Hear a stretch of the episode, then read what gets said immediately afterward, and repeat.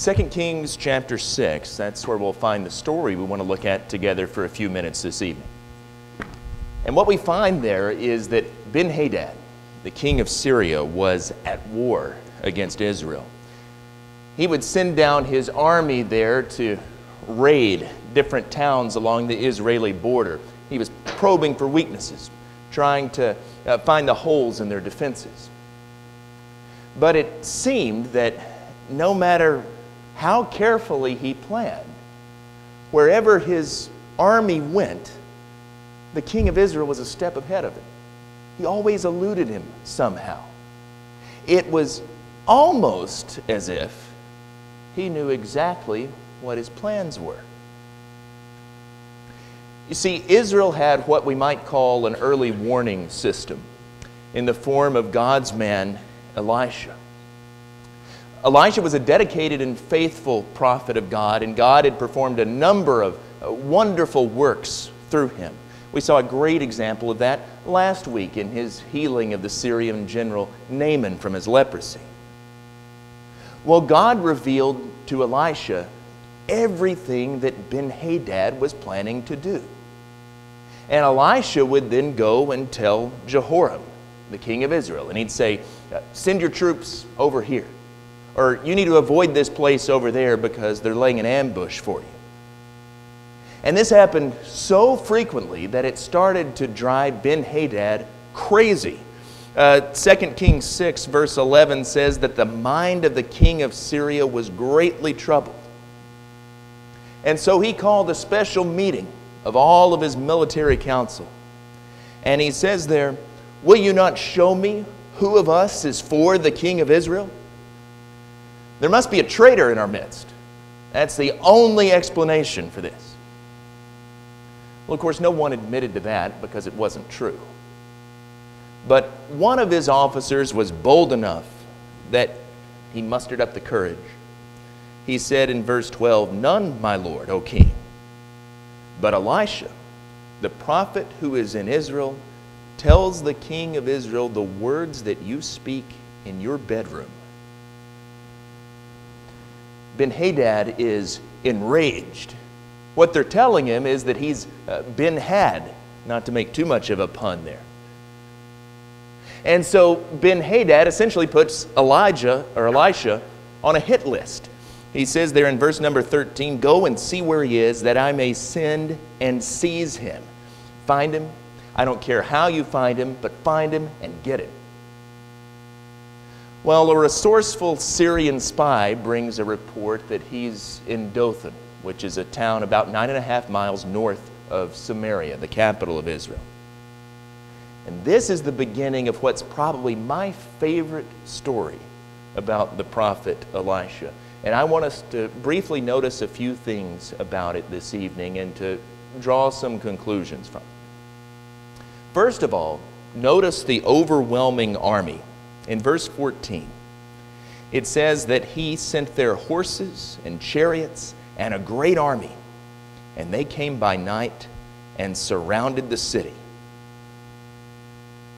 Things looked really bad for the prophet Elisha. And maybe we can identify with that somewhat. At times, things look bad for the church, too we live in the midst of an increasingly secular culture. You probably feel that sometimes, but it, it's not just a subjective feeling. Any number of studies and a, a great deal of, of research on a lot of levels bears that out. Daniel prayed a few minutes ago that we're to be a, a, light in the midst of a sinful world, but it could be that sometimes we feel like that world is actually putting out that light. It feels overwhelming. Our ethics and our values, we probably feel sometimes that those are under attack. Sometimes that opposition actually becomes hostile. It's certainly increasingly militant. And so, maybe not literally, but figuratively, sometimes it might feel like a great army is surrounding us. I think the apostle Paul felt something like that. 2 Corinthians chapter 4 beginning in verse 8, he says there, We are afflicted in every way, but not crushed, perplexed, but not driven to despair, persecuted, but not forsaken, struck down, but not destroyed. When we feel that way, when we feel as if we're surrounded, we can take one of two approaches. The first one is the fearful approach. And that's exemplified here by Elisha's servant. This was read in our text a few moments ago. When the servant of the man of God rose early in the morning and went out, behold, an army with horses and chariots was all around the city. And the servant said, Alas, my master, what shall we do? He said, Do not be afraid, for those who are with us are more than those who are with them. Now, how could that possibly be true? A great army, it says. This overwhelming Syrian army, horses, chariots, surrounding the city. So, for the sake of this trembling servant, Elisha prays, verse 17, O Lord, please open his eyes that he may see. So the Lord opened the eyes of the young man, and he saw, and behold, the mountain was full of horses and chariots of fire all around Elisha. The Knox translation, the Knox version of the Bible, puts it here that clear sight came to him. And that's really the idea. He saw clearly here for the first time. The Hind's Head in Bray, Berkshire, England, is a pub that's been continuously in operation since the 15th century. It was originally a, a stagecoach stop in Tudor England. And over the fireplace mantel are inscribed these words Fear knocked at the door, faith answered. No one was there. You see, faith dispels fear. This young man had a whole army of angels and chariots of fire all around him, waiting to help him. And he didn't know anything about it, he was completely unaware. Yet, Scripture tells us that God is watching over us just as much as he was the prophet Elisha and his servant. The Hebrews writer refers to those ministering spirits sent out to serve for the sake of those who are to inherit salvation. Hebrews 1, verse 14. The psalmist declares that the angel of the Lord encamps around those who fear him and delivers them. It's the 34th Psalm, verse number 7. Now, I can't explain to you how that works. I think a lot of our problem, actually, a lot of the, the division in the religious world is when we start to get into speculation, we start to ask why, instead of just taking Scripture for what it says. I can't tell you how that works, and I can't tell you why it sometimes God does seem to, to protect and encircle and watch out for his people, and why at other times his will is something else. But I do know this. I know that God protected Paul in the midst of a storm on the Mediterranean Sea. I know that God delivered Shadrach, Meshach, and Abednego from the fiery furnace. I know that God delivered Daniel from the lion's den. I know that God crushed the mightiest army in the ancient world at the time beneath the weight of the Red Sea, and He delivered His people so that they walked away unscathed on the other side.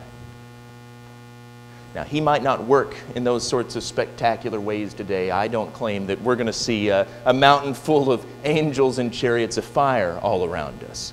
But God is the same God. And He's no less capable of delivering us today than He was then. And He can work in any number of ways, whether those are discernible to us at the time or not. I think of the words of the Quaker poet. John Greenleaf Whittier. His poem, The Eternal Goodness, he writes, I know not where his islands lift their fronded palms in air. I only know I cannot drift beyond his love and care. or if you want to bring it back to Scripture, we might think of the words that we all know from the Apostle Paul. Romans chapter 8, verse number 28, we know that all things work together for good to those who love God, those who are called according to his purpose. We could pick up there in verse number 31 of that very same chapter. What then shall we say to these things? If God is for us, who can be against us? He who did not spare his own son, but gave him up for us all, how will he not also with him graciously give us all things? Who shall bring any charge against God's elect? It is God who justifies. Who is to condemn? Christ Jesus is the one who died, more than that, who was raised, who is at the right hand of God, who indeed is interceding for us. Who shall separate us from the love of Christ? Shall tribulation or distress or persecution or famine or nakedness or danger or sword? As it is written, For your sake we are being killed all the day long. We are regarded as sheep to be slaughtered. No. In all these things we are more than conquerors through him who loved us. For I am sure that neither death nor life, nor angels, nor rulers, nor things present, nor things to come, nor powers, nor height, nor depth, nor anything else in all creation will be able to separate us from the love of God in Christ Jesus our Lord. May God open our eyes so that we can see by faith that He's there, that He's watching over us. Faith dispels fear. But we don't have to take that fearful approach of the servant. Notice the second option open to us the faithful approach of Elisha in contrast. Verse number 18. When the Syrians came down against him, Elisha prayed to the Lord and said, Please strike this people with blindness. So he struck them with blindness in accordance with the prayer of Elisha. I think that's interesting. The Lord did what Elisha asked him to do. And there's another important reminder for us there, too. James tells us, chapter 4, verse 2, that you don't have because you do not ask of God. And God is able to do so much more than we can even think or imagine. Paul writes that to the church in Ephesus. Elisha prayed to God, and he gave him what he asked for. And now here, here's where the humorous part of this story begins. You know, sometimes people will say that the Bible's a dry and dusty book. I don't know how you can possibly uh, read that. I don't get anything out of it. Nothing could be further from the truth if you go and actually read it closely. God, in response to Elisha's prayer, closes the eyes of the Syrians. Not that they're literally blinded, but they don't recognize who he is. Remember, they're on a, a, search and destroy mission for Elisha specifically. And he goes out to them and he says, Hey, fellas, you're in the wrong place. It's not the right way. You need to go this way. And Elisha takes them and they all trail along behind him, really just like rats following the Pied Piper of Hamelin. And he leads them right into Samaria the capital of Israel. And then once they're there, he prays again that God would open their eyes. And their eyes are open and they see where they are for the first time. And the first thing that they see is the King of Israel right there before them. And he's beside himself with joy. He's begging Elisha, verse number 21 My father, shall I strike them down? Shall I strike them down? He's champing at the bit. Can, can I kill them? But Elisha says, You shall not strike them down. Would you strike down those whom you have taken captive with your sword and with your bow? Set bread and water before them, that they may eat and drink and go to their master. And so they prepared a great feast for them. And when they had eaten and drunk, he sent them away, and they went to their master. And the ending to this is interesting. The Syrians did not come again on raids into the land of Israel. I want us to draw three thoughts, three conclusions here from this story tonight of the chariots filling the mountain. The first one is that God's presence with his people is generally not recognized by the enemy. God is there with his people, as we've said, but that's something that the enemies of God, the enemies of God's people, generally don't understand. They can't wrap their minds around it. Ben Hadad and the Syrian army, they didn't know anything about that massive source of power that was there around that one Israelite and his servant. If they had, they would have never taken him on. They would have never marched down to Dothan. And that's why you notice once they do realize it, it says they didn't come on raids to Israel anymore. The second thought is related to that one, and it's unfortunate. God's presence with his people is often not recognized by his people. We see that with the servant. And when I talk about his people today, I mean us. God's presence with his people is often not recognized by Christians. The enemy doesn't know it, but unfortunately, often the church doesn't know it, doesn't realize it, doesn't appreciate it. We, too often, are more like that trembling servant in this story, wringing our hands, Oh, my Lord, what are we going to do? Instead, be like Paul. If God is for us, who can be against us? Be like some of those others we mentioned Daniel, Shadrach, Meshach, and Abednego. Be like Joshua and Caleb. There's a great example. Everyone else was walking by sight, seeing that as they were ready to go into the land of Canaan and take the promised land, those other 10 spies saw that they were outnumbered and that the people were giants. We can't do it. But Joshua and Caleb said, God, the Lord, has given us this land. He's the one fighting for us. The people are as bread for us, they said. Be like that. Realize that God is there.